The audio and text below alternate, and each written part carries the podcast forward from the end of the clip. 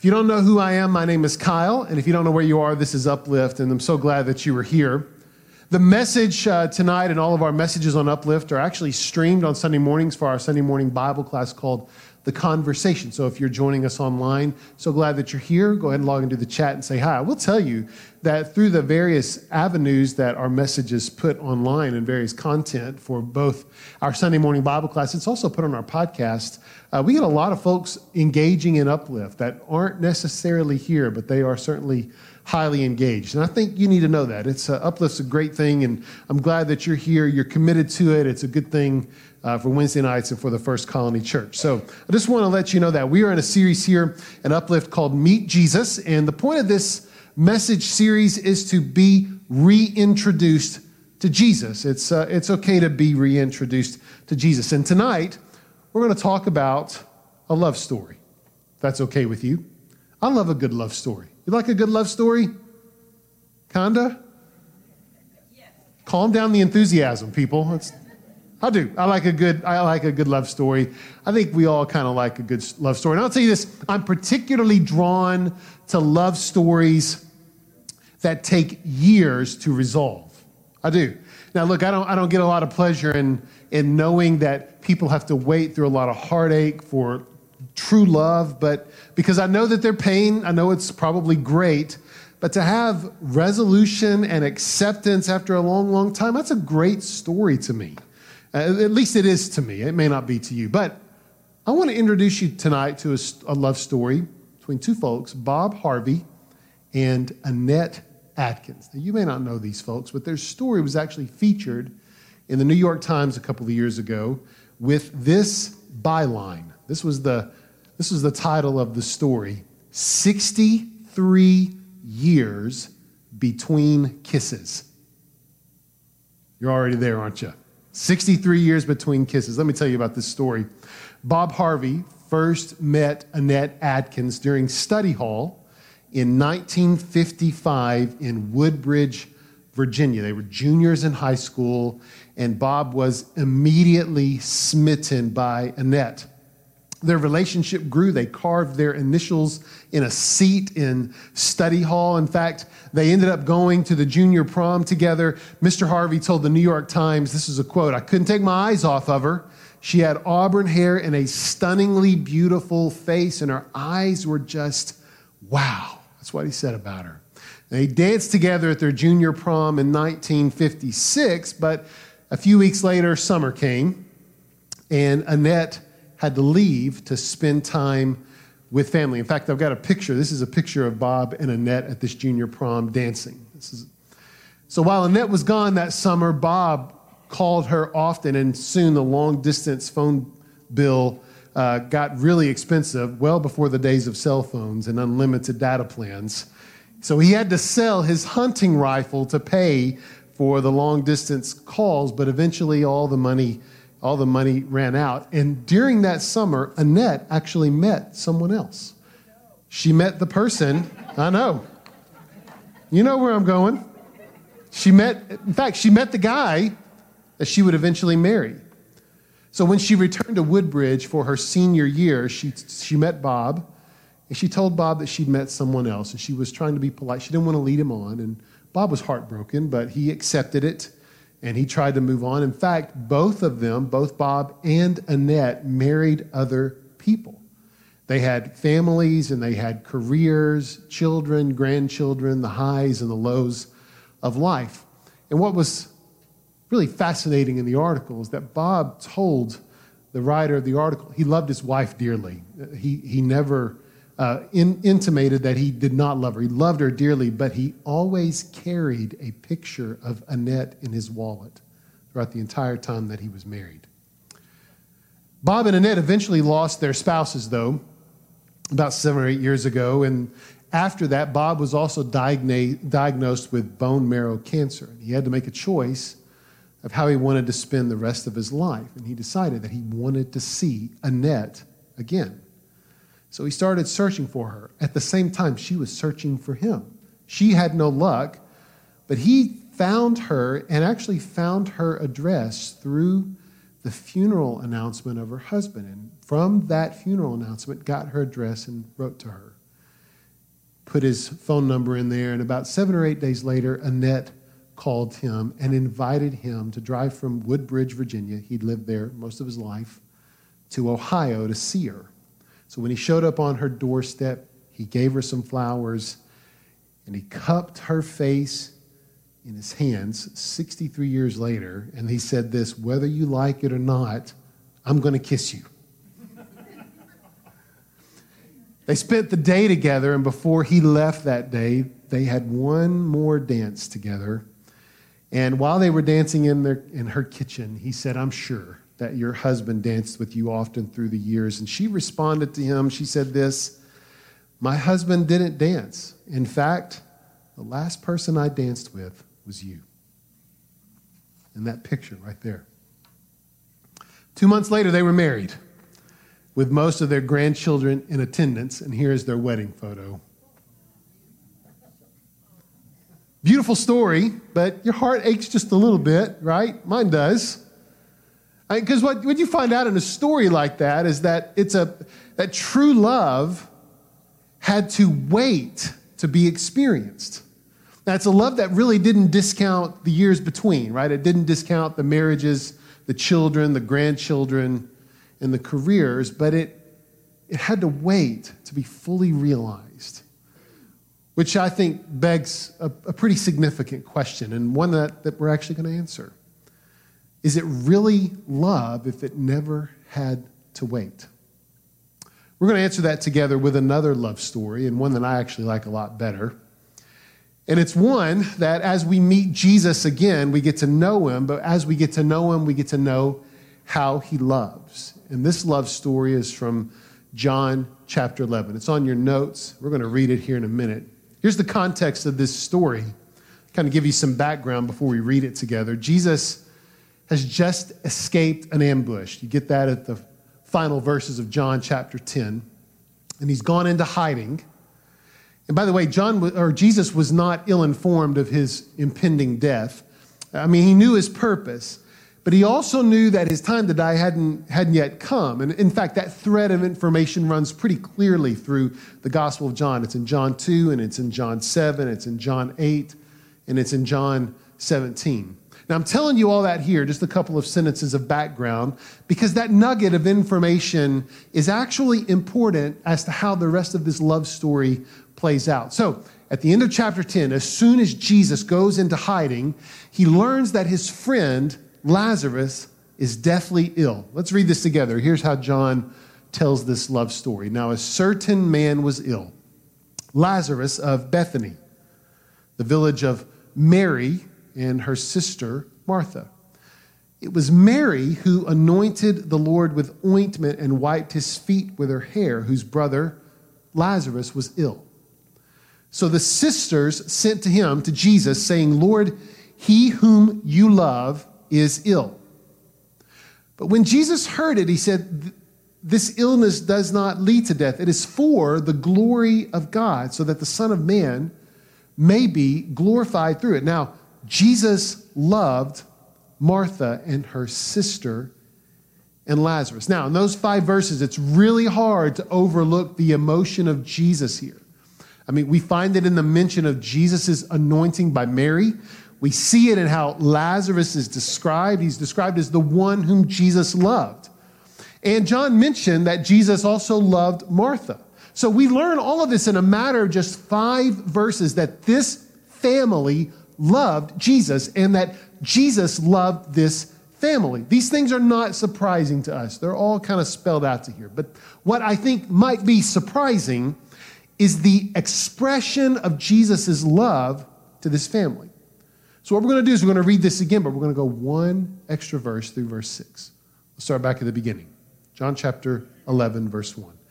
Now, a certain man was ill, Lazarus of Bethany, the village of Mary and her sister Martha. It was Martha who anointed the Lord with ointment and wiped his feet with her hair, whose brother Lazarus was ill.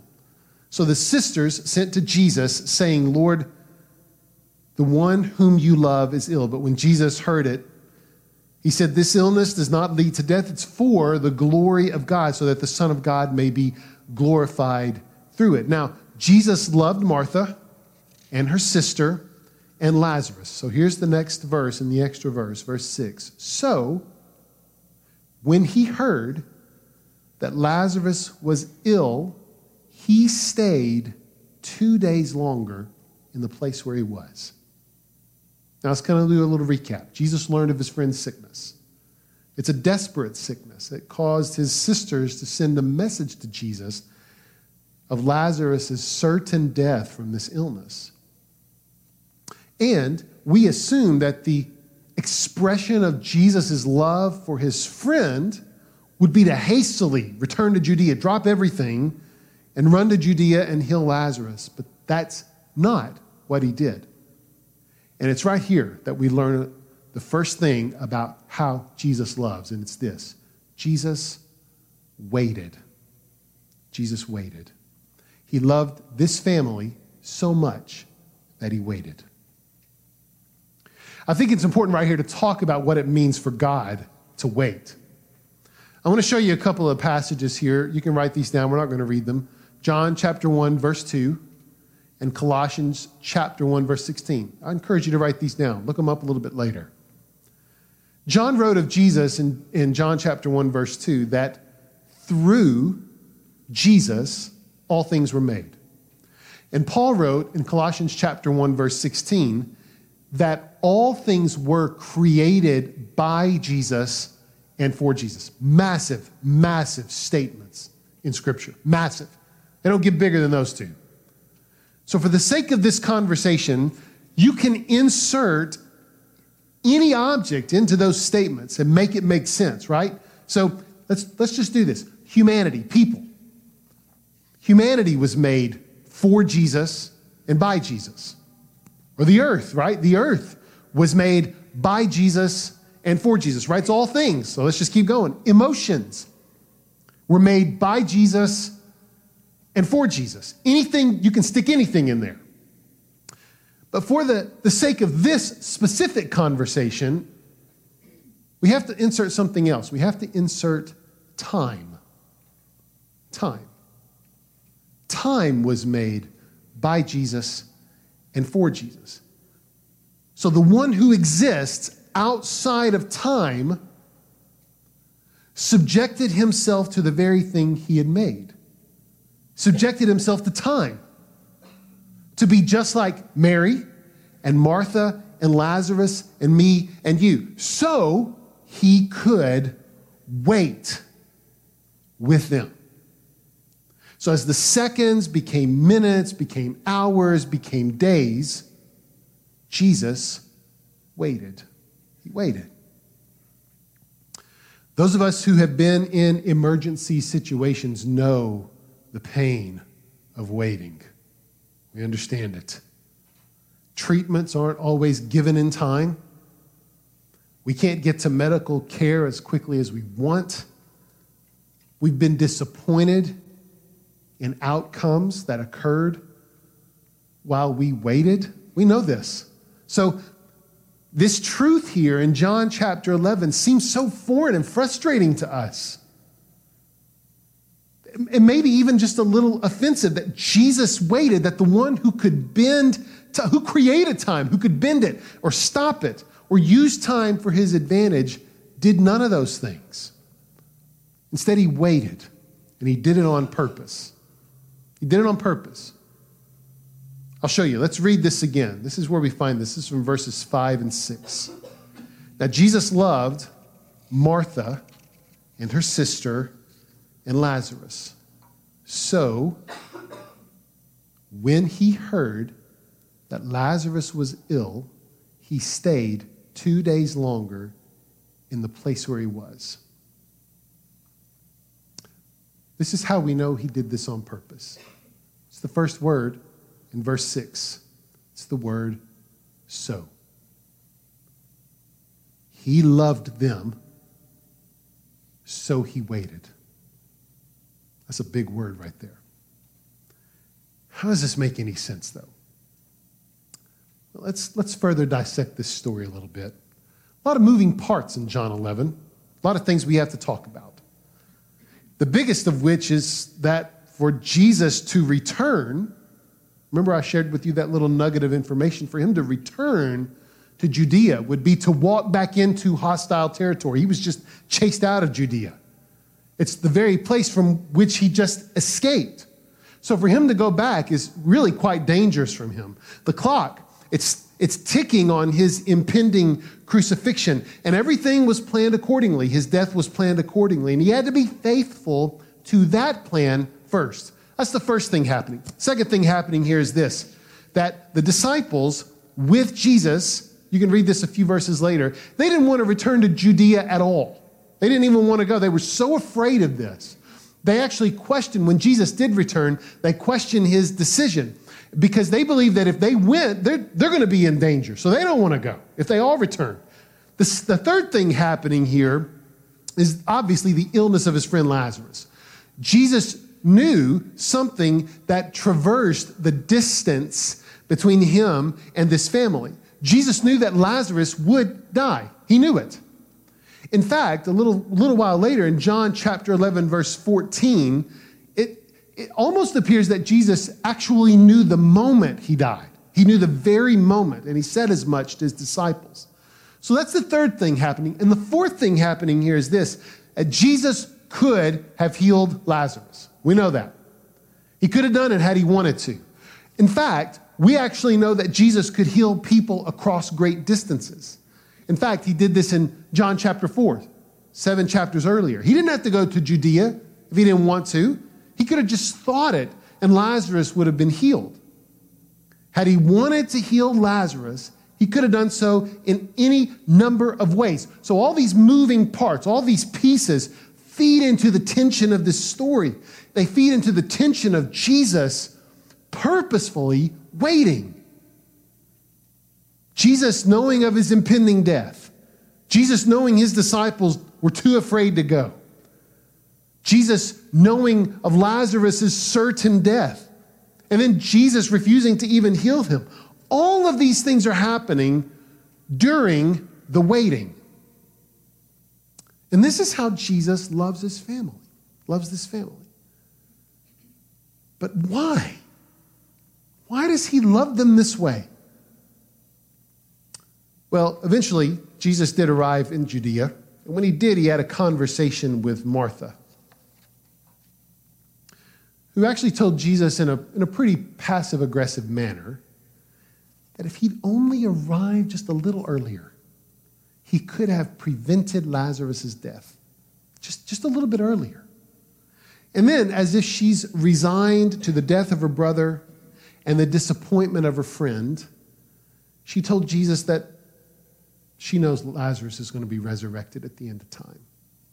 And it's at this moment we, we learn why Jesus loves this way. He speaks into her frustration when the reason for his waiting becomes apparent. So I want to read this. This is from the Gospel of John, chapter 11, verses 25 and 26. Look at this. Jesus said to her, You know this passage, I am the resurrection, and the life. The one who believes in me will live even though they die. And whoever lives by believing in me will never die. Let me translate this for you. Jesus said, You got to be ready for this one. Jesus said this to Martha You don't need Lazarus. You don't need Lazarus. You need me. You need me. You don't need your brother restored to life to feel whole because I'm here. I am the life. With me, Martha, every need that you have is completely satisfied. And Martha responded the only way that she could. She said, You are the Christ. You are the anointed one. You are the Son of God. Jesus loved by waiting because in that waiting, Martha learned that she needed Jesus more than she needed Lazarus.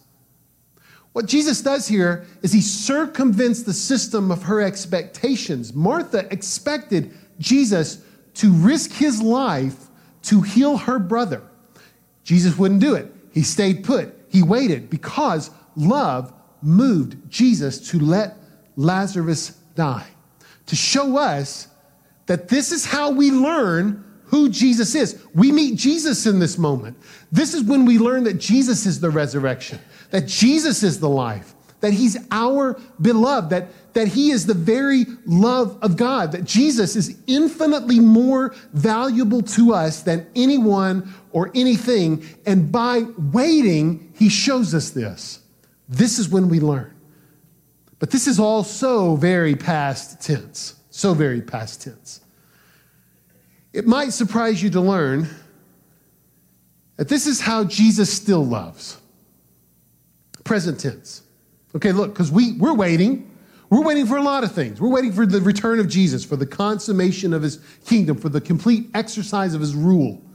We wait, and right now, we are being taught to wait in hopeful, God glorifying anticipation that every enemy will, will be subdued.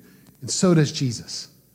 Because right here is where we learn that Jesus not only waited, but Jesus waits. That's how he still loves. I'm going to show you this. I want you to listen to the words of the writer of the New Testament book of Hebrews. I'm going to read to you three verses. It's from chapter 10, verses 12 through 14. I really encourage you to write these down. These are good. Hebrews chapter 10, verses 12 through 14. But when Jesus, our priest had offered for all time one sacrifice for sins, he sat down at the right hand of God. Since that time, you ready? He waits. He waits for his enemies to be made his footstool. Because by one sacrifice, he has made perfect forever those who are being made holy.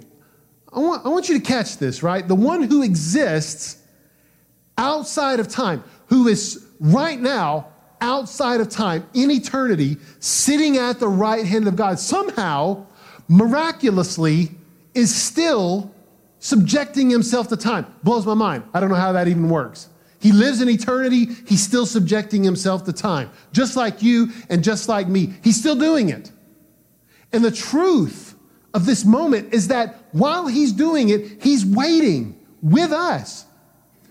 And the truth of this is that as, as you wait for pain to end, for death to be defeated in your family, for reconciliation to finally happen, for sin to cease its lure, for the constant battle of anxiety to stop, while we're waiting for all these things, here's the truth of the gospel Jesus is waiting with you. He's waiting with us. And in this waiting, he is showing us that we need him more than we need false hope. That we need him more than we need our own expectations, more than we need our own selfish desires, because Jesus is the resurrection. Jesus is the life. And oh, I wish that we would know that today. Rest assured, though, that though all of these enemies have yet to be defeated, their end is coming and it will be swift. But while we wait for that to happen, I want you to know that you don't wait alone. You don't wait alone.